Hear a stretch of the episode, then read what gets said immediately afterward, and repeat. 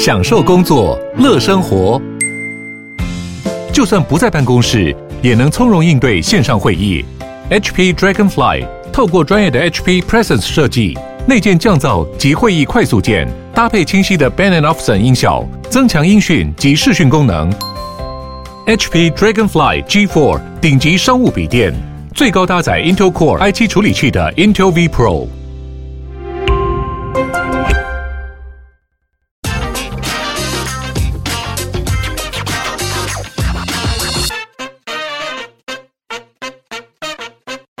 大家好，欢迎收听经济轻松聊，我是主持人、经济日报深度内容中心主任林安妮。经济日报每周二固定推出数位封面故事，今天我们要来聊聊台电即将端出的五千六百四十五亿元大建设，到底能不能够撑得住台积电还有全台不缺电？今天录音间的嘉宾是深度内容中心记者许佩君，还有黄静文，我们来欢迎佩君还有静文。大家好，我是许佩君。Hello，大家好，我是静文。好，我要先跟大家抱歉一下，因为我之前哈就是新冠确诊解隔之后，鼻窦炎到今天一直都还没有好，所以今天讲话有点浓重的鼻音哦，请大家见谅。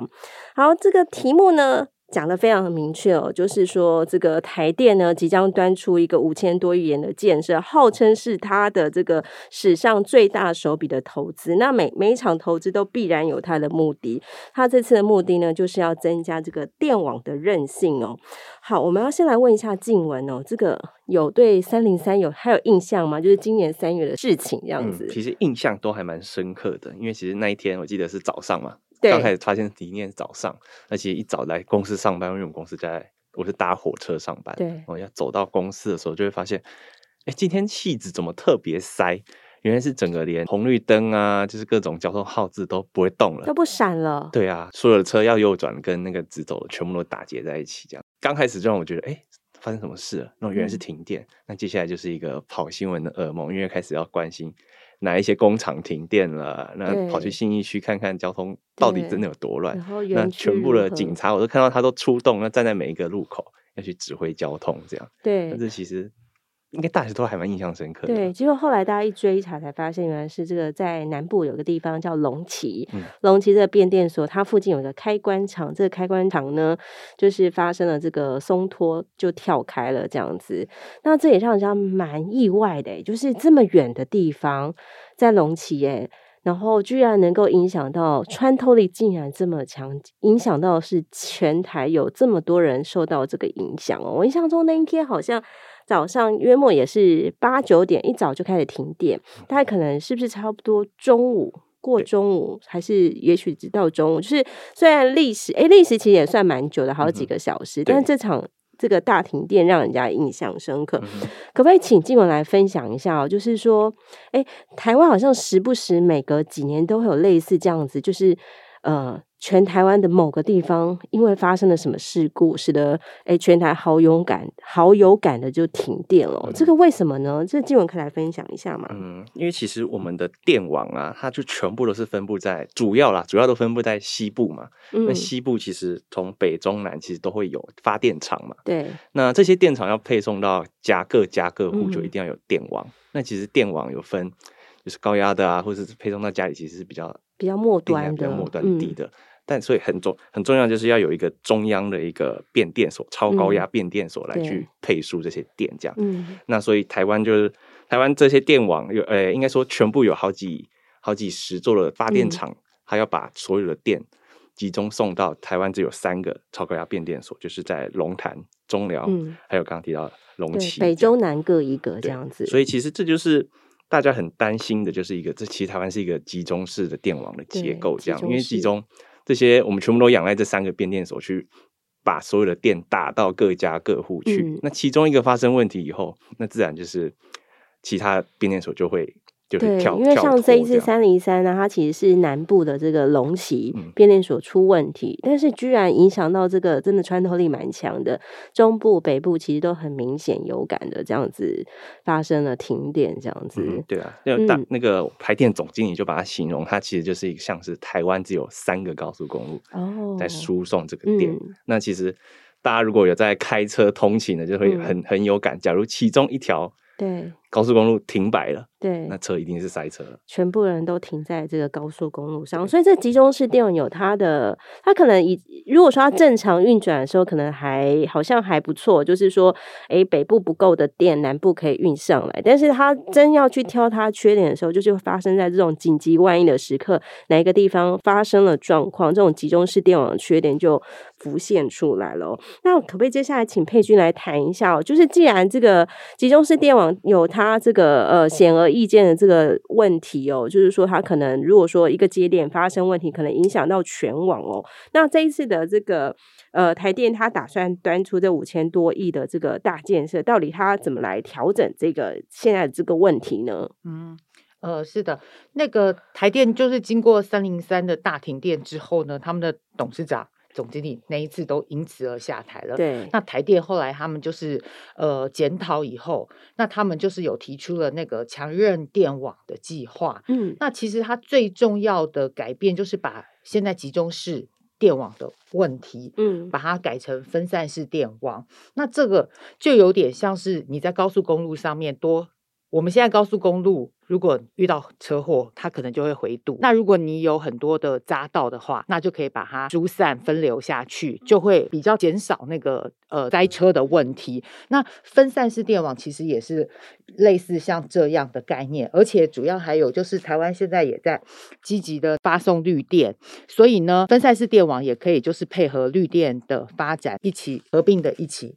一起可以输送电这样子。那分散式电网呢，还有一个很重要的做法，就是呃，电厂可以搭搭配绿电，直接供供应到科学园区或工业区。对，嗯、这个就是因为工业区或科学园区，他们那个用电大户用的电很多，所以。在这一次的那个电网强韧计划里面，台电就是运用这个分散式电网的做法，就是希望能够可以可以把那个呃电网。更稳定输送电力，也可以就是透过比较短的输送，不用像那个高速公路那么长的输送，南到北这样子。对，你的电力也不会那么容易的耗损，这样子。其实这意思是说，哈，以后这个如果说他这个十年的这个呃这个金额投下去啊，然后也很成功的，就是没有比如说碰到太多的什么陈抗这些，很顺利的改革之后，其实以后台湾电网会变成一种比较分散式的。那所谓分散式呢，可能就是可能就是说，呃。嗯、呃，比如像过去我们我或者说我们现在讲说我们这种集中式哦，就是比如说啊，有那个燃煤啊，有天然气啊，燃气什么核能啊，所有电全部就是在这高速公路上这三条高速公路主动脉上，电力主动脉上来输送嘛。那以后可能就是我们要来减轻这个主动脉。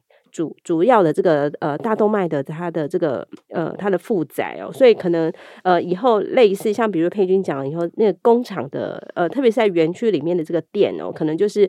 诶不用是不是就是会有旁边的电厂直接就是运送到这个园区来，然后我这个电呢我就不要就是工厂用电到我所要的电我就不要再送到这个打到这个大动脉来，是这样说吗？呃，对的，其实它的概念就是说，它设置全台湾的五大电厂，它可以对应到七大的园区或者科学园区，或者是工作、哦、呃工业区这样子。那例如，因为呃，例如说像苗栗，它现在在外海有那个离岸风电，其实它已经就是发展的还蛮好的。嗯、那它的发电量也很也很大。那那个台电他们就是规划，就是说可以运运运用苗栗的离岸风电。然后搭配通霄电厂的电力，那它是直接可以运送到呃新竹科学园区去。那可是因为就是有顾忌到说风电，其实它还是它有它的问题，嗯、就是它会有间歇性。那如果电力不足的时候，绿电不足。全部供应的话，那你启动通宵的燃煤电厂的电力还是可以，就是呃支援。所以那呃像现在这样子的做法的话，它就是呃台电它就是有一个主要的一条线路通到园区，然后让园区内部就是形成一个独立的电网。哦，这样子的话，那个园区它就不怕会缺电，嗯，可以稳定的供电。这样子的话也确保像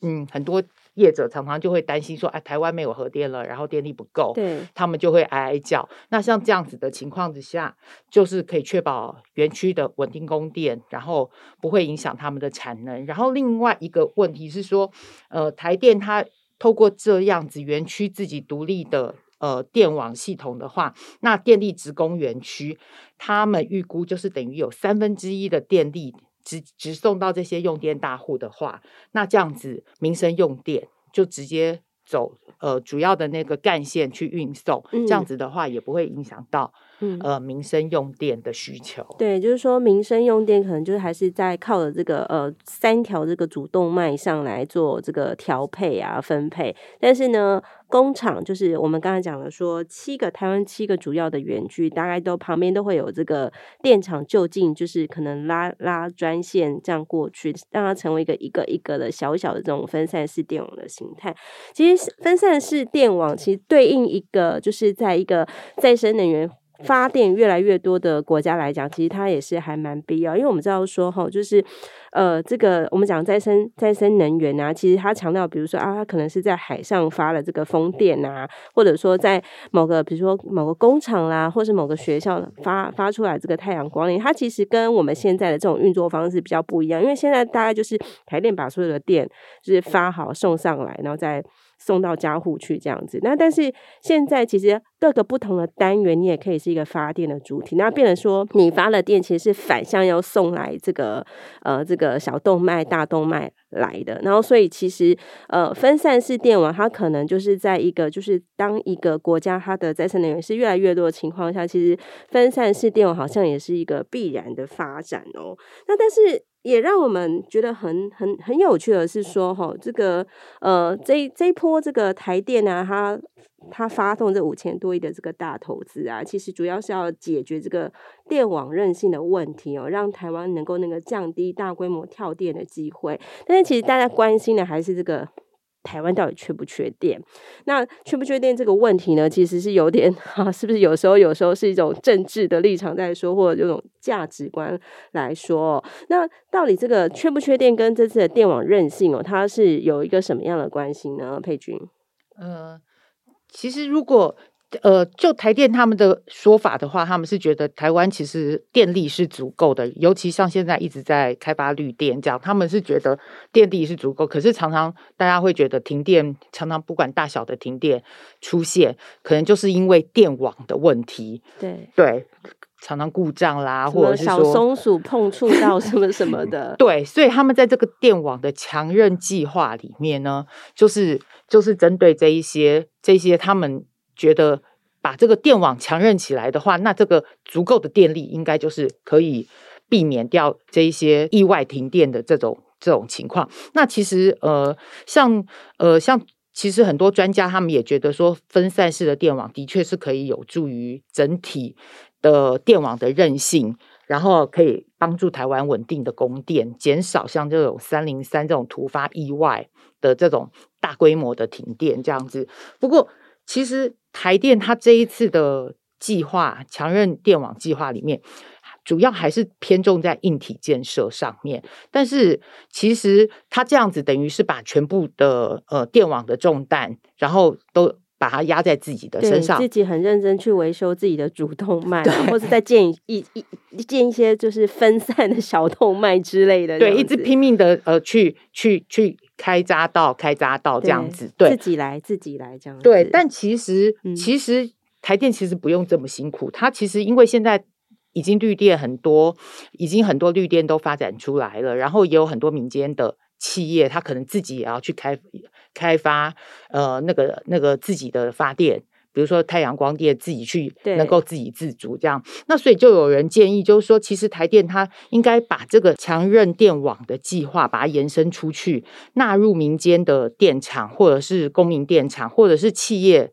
它自己。有能力在他的厂区里面盖很多的那个太阳光电板，然后他这样子储能啊，对，储能结合他的储能，他这样子的话，他可以自己自给自足的发电，嗯，甚至他还心有余力的可以卖给卖给回卖给台台电，对，像那个顺义汽车他们在中立的厂房就其实已经是这样做了。那像这样子，你把民间自己的力量纳进来的话，其实如果假设。那个电厂它呃企业它自己可以发展百分之五十自给自足的话，那其实台电是不是你只要负担另外百分之五十的电力的生产，还有稳定这些它的那个输送这样子？其实呃像这一个部分的话，其实如果能够有更多的民间社会企业或者是公民自主的力量这种的，对、嗯、自己把它。呃，发电然后形成自己更小的微电网的话，对对，不管是社区的、企业的、嗯、这种微电网更多的话，其实其实对稳固我们的电网强韧的话，其实是更有利的。对，这才是真正的分散嘛，对不对？对对对，的确，在这一次的这个台电它这个五千多亿的这个大投资大计划当中，其实你真的看到很多，它真的是很。哎，好像感觉要把自己 变成无敌铁金刚那种感觉哦。比如说他，他会说，他要去呃，把一些什么变电所可能要地下化，或者说他可能要加强那个什么电缆、电缆的维护，或者说，哎，我要在哪里再盖个什么储能，然后什么什么的。所以你就会发现说，哎，他其他的思维哦，就是一路一路走来，好像都差不多是这样。就是他觉得说，哎，这个发电责任也在我，这个维护的责任也在我。那殊不知，其实台湾已经来到一个。呃，再生能源已经发展的开始蛮蓬勃的这样的年代，其实越有越来越多这个发电小单元开始出现。那这些发电小单元，如果说你是足够大，其实也要开始这个肩负这个跟维护电网这样的责任哦。比如说这个再生能之前就有。呃，有这个专家一直在讨论说，哎，这个够大了，这个再生能源业者其实他应该也要有维持这个电网品质，就是说你你自己你自己，比如说你你发这个离岸的风电，你要回卖给这个政府啊。你也要要确保说，你在这个末端，这个电网的末端的这个输送的品质的问题，你自己要确保。所以其实，也许我们换另外一种思维的思维来想台湾的这个电力的问题，其实也许可以看到不一样的这个呃，我们讲商机啦，或者说桃花源等等的哦，就是说这个末端的这个。发电的小单元，其实他自己如果说他自己够也够强的话，然后自己的电其实自己也有发出来的话，这个中央这个负责维维运这个主动脉的人呢，他可能压力可以不用这么大。诶，那就是我就想问一下静文，因为静文应该也访问过蛮多这个企业哦，就是普遍下来看，大家对于这个使用绿电或者说自己去盖储能啊这样子的这个系统，他们的意愿到底是怎么样呢？嗯，其实。意愿最高，反而是一些可能会因为这些绿色绿色趋势而可能业绩受影响的，反而他们是最积极的。像是其实我们知道中油，它其实未来可能加油站要消失了，可能大家都不用燃油汽车了。那他们的加油站要怎么办？他们其实就已经开始考虑做一些除了加电或加气，那可能定那个空间，可能甚至可以直接做成一个就是太阳能发电厂，一些绿色的发电厂这样。那其实中油。它是一个很积极在推的，那其实像是台泥，它也是一个很积极在做可能、嗯、呃绿色能源的一个，它甚至在做一些储能的电池啊，其实他们都已经开始在发展。那其实就是他们已经预先了解到，可能未来嗯对于一些高污染、高耗能的一些产业，其实他们是在未来这个趋势是最最受打击的，那反而是他们是更有那个。转型的意愿，台牛做水泥怎么办？以后可能不能这么高耗能这样子，所以他们可能提前做很多绿能事业的布局，比如说他就很有远见，很快去做一些这个呃储能啊，储能好像做的特别好这样子。开发地热，对地热哇，这个这个佩君可以谈一下哦。佩君之前做地热题目的时候，也让我们知道，哎，在和平，哎是在和平嘛？对，台花莲花莲对，在花莲做这件事情，对，对他们他们在他们在做。做了哪些事情呢？他们其实主要本来是想要呃开发地热的电厂这样子，嗯、那后来因为在开发地热电厂的过程，他们就是会有一些温泉呃浅层的那些温泉就涌入涌、嗯、上来这样，所以呢，他们就是把这个呃温泉的部分结合他们自己的企业，就是那个云云品。哦，对，那个饭店，饭店对，嗯、就是把结合他们饭店的资源，然后去开发在那边，呃，一做观光，对，然后他那个更厉害的是说，他可以结合当地，因为都是原住民红叶村那边的那个创生，嗯、就是比如说他吸吸引很多的呃原住民的民宿。介绍给去那边玩的游客，哦、对，嗯、然后他们的一些手工艺啊，或者是说一些原住民自己呃摘的一些野菜啊，或者是说呃原住民他们那些部落什么的，现在也有很多活动在推广。那它等于就是呃一个一个中心，然后透过一个。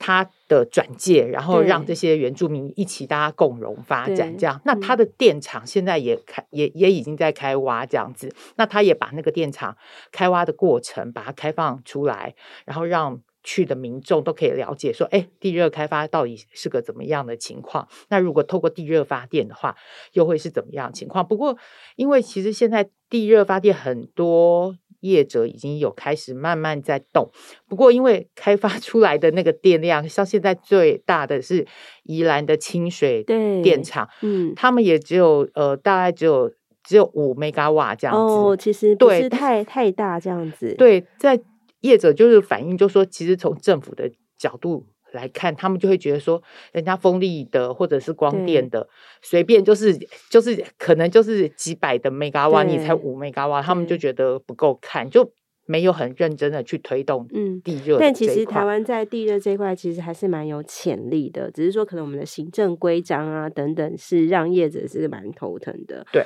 对，所以其实我们我们聊到这里就可以发现哦，就是接下来台湾的这个能源哦，再生能源它可能是还蛮处在一个蛮多元的状况哦，比如说可能我们之前讲的这个有太阳光电啦，有这个离岸风电等等，可能接下来还有这个地热，然后好像有听说最近这个哎，经济部有想要支持发展这个波浪。浪波浪发电这样子，所以其实台湾之后的这个电力来源会还蛮踊跃的。那在各地呢，这个发好的电呢，就可以这个在输上输到这个电网上，所以其实它。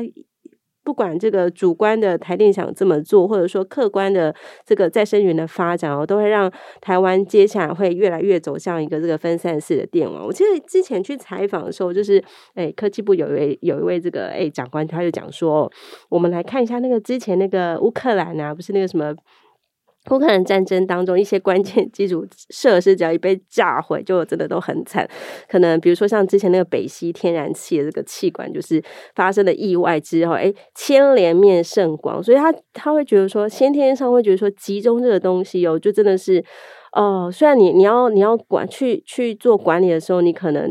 可能你心态上想可能会比较好管，但是当他真的碰上一点缺点的时候啊，就是真的是就影响面这种一缺点就是一一个很大的面积这样出来。我记得好像静文静文是不是有碰过这个这个大停电的时候，也是觉得很不可思议，是远在某个地方，然后但是居然影响到。整个全全台湾牵一发动全身这样子，嗯，对，没错。因为其实我还记得很清楚，是在更久之前，二零一七年呢、啊嗯，那时候其实就是七月的时候，台风季嘛。对，那台风季其实那时候就有一个高压电塔倒塌了。哦，对，那它高压电塔其实是在也是在很偏僻的地方，在宜兰，我记得。嗯，那它一倒塌，那花莲的电没办法送到北台湾嘛。对，那原本想说，哎，花莲的。电厂应该是不怎么样，就是我记得是和平电厂。我们用的是北部的这个核电厂的电吧？是不是感觉？对啊，感觉像这样不会影响到我们。结果没想到，因为少了花莲的这个和平电厂，然后整个西部的那个用电其实也受到影响。那个被转被转容量以我们稳定是要在十趴以上嘛？对。那其实那那时候我记得很清楚，就是它的备转整个台整个台湾的备备转容量瞬间降低到五趴以下，这样。嗯。那其实就是一方面是因为我们真的用电用的太。吃紧，对，那另外一方面也是，就是我们太仰赖一些可能少数几个电厂在供电。那少少数几个电厂，只要其中一个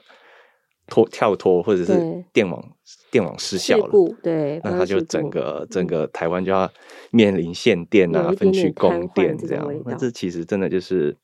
除了除了电电量要供应要稳定之外。那它其实电网韧性真的很重要。嗯，没错。那这一次的这个五千的大建设呢，号称是台电史上最大规模的投资哦。然后，但是我们也听说，今年是不是也因为俄乌战争，能源价格非常的高，所以其实台电今年也是很亏损连连哦。那怎么办呢？啊？他今年亏损这么多，他有办法做这五千多亿的这个大投资吗？钱从哪里来呢？嗯，因为呃，台电其实它亏损就是因为。呃，天然国际的天然气的价格上涨嘛，他要去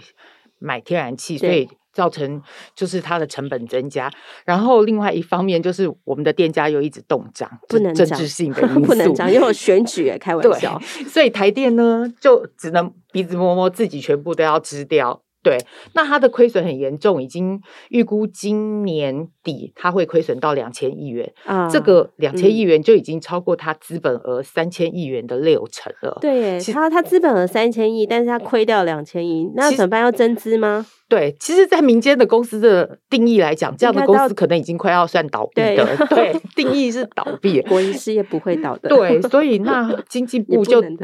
对，那经济部他现在呃，就是决定，就是说，那我给你增资，嗯、增资你一千五一千五百亿。那增资的话，一方面就是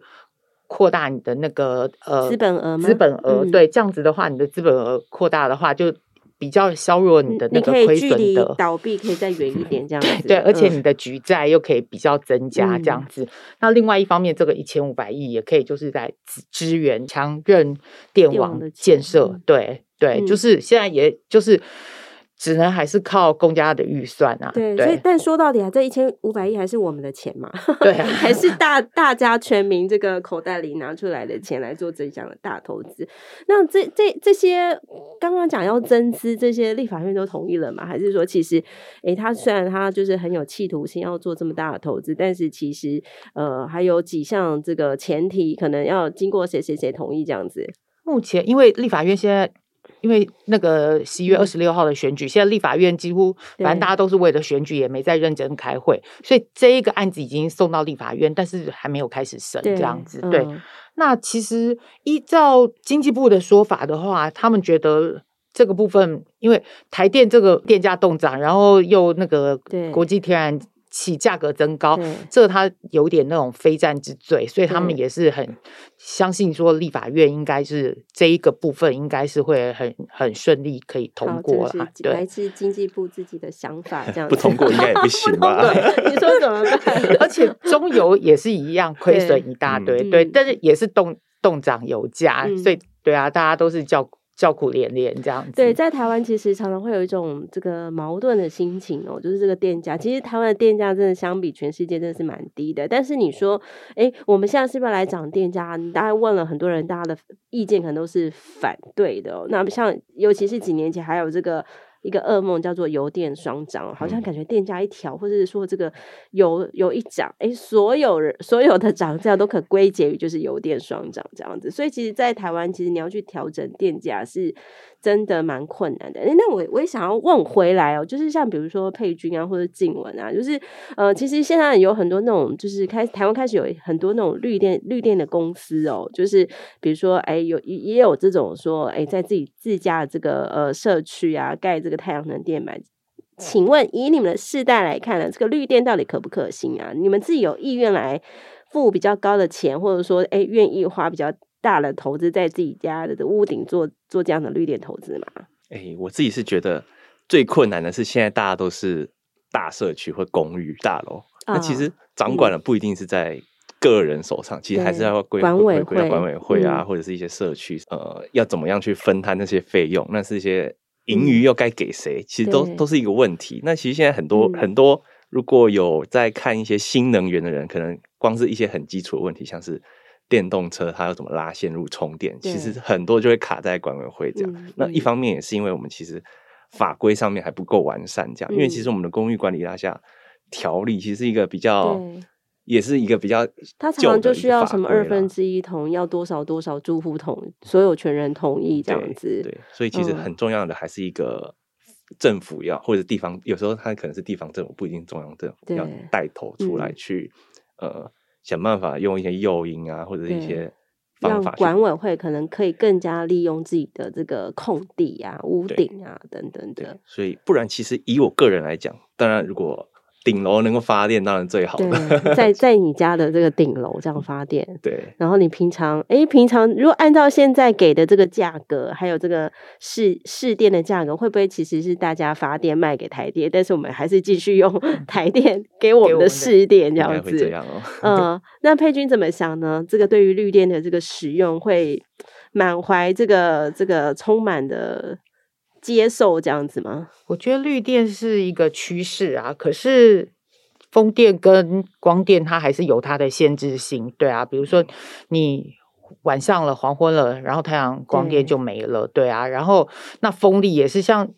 英国的风力发电其实是发展最快的，可是是去年还是前年吗？他们的海上突然没风了，嗯、风力电那个气候异常嘛，对，就是没风，对气候变迁的关系，然后它的那个海上的那个、嗯、那个基座全部都不转了，然后也没有电这样子，嗯、对，那所以其实像这样子都还是有它的限制性的话，那个储能的设备其实就是非常的重要。那其实呃。台湾现在的话，那个在储能的这边也。呃，储能设备其实很多厂商已经也在开始研发了，对。对，但是就是政府你也价格吗？还是在卡在价格的问题？因为好像听说储能价格可能是贵。对，好像听说，比如说假设说我们家这个铺设的太阳的面板，然后比如说假设花了二十万，但是我的储能设备可能是我这二十万的三倍这样子。对，对，所以这样算一算，哇，我家要花八十万 来做，哎、就是欸，我可能要掂一下这个算盘了。对，嗯、可是这个东西就是看大家要怎么算。你如果现在再把它全部都算起来，但是你以后的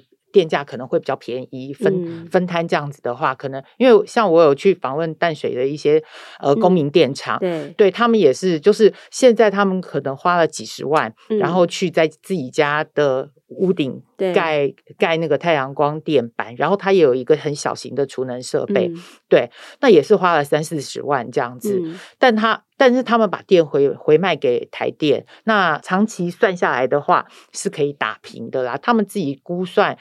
大概不到十年吧，嗯、应该是可以把那个就是。像早早期这个基因部刚推出一些那个呃，比如说太阳光电的短售价格的时候，有时候早年的价格真的还不错，可能有看到七块，对，看到七块，现在可能五块多，也许又更低了。那那像，但是比起市电，市电比如说我们缴电费可能还是两块多，所以它其实还是有一个价差价差。在，但是我知道说有一些，哎、欸，真的是就是打从心里就是很支持这种绿电绿能这种趋势啊，也有人把这种投资当成是，哎、欸，作为一个很好的这个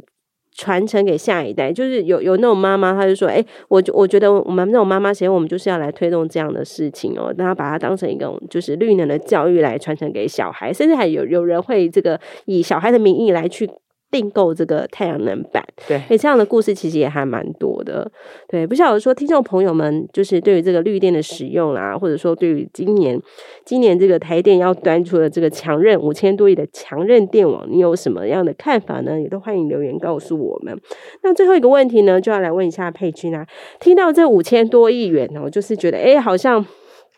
真的是蛮厉害的一笔钱，这样很大一笔投资啊！觉得在台湾呢，有谁呢可能会是他的受惠者呢？嗯，目前来看，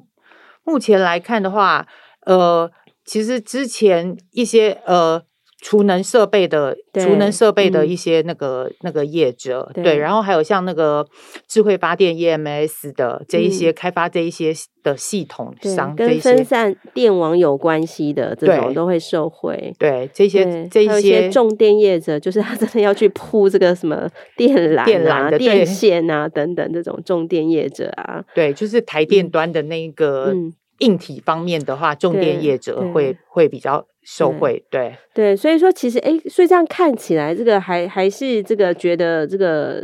设备商看得到的硬体上比较受贿，但是是不是也有人有不同的思维，会觉得说，当台湾从一个这个集中式的电网转向这个分散式的电网之后，其实还是有一些。不一样的营运的方式，或不一样的商务的这个模式，有可能跑出来。像是这个，是不是有有有这个人家讲说，这个资通讯啊、智慧电网这样的东西，如果说运用得当的话，也许将来会有一个还蛮不错的发展性。嗯，对，尤其像现在就是呃那个呃智慧电。智慧电表 EMS 的那个智慧电表，其实它它可以帮你把集合式的大楼，它可以帮你所有的的总电量全部把它记录。呃，全部记录下来，然后它甚至可以就是呃，可以去分析什么时候的电量用的很大，那它可能就会分散大家的那个电量，可能降低一点这样子。对。然后这样子的话，就不会让那个那个电的那个呃尖峰时间突然就跑上去，然后就会造成电力不稳这样子。嗯。对，其实像这一些，因为它都很需要一些。那个资通讯的一些一些技术，嗯、对，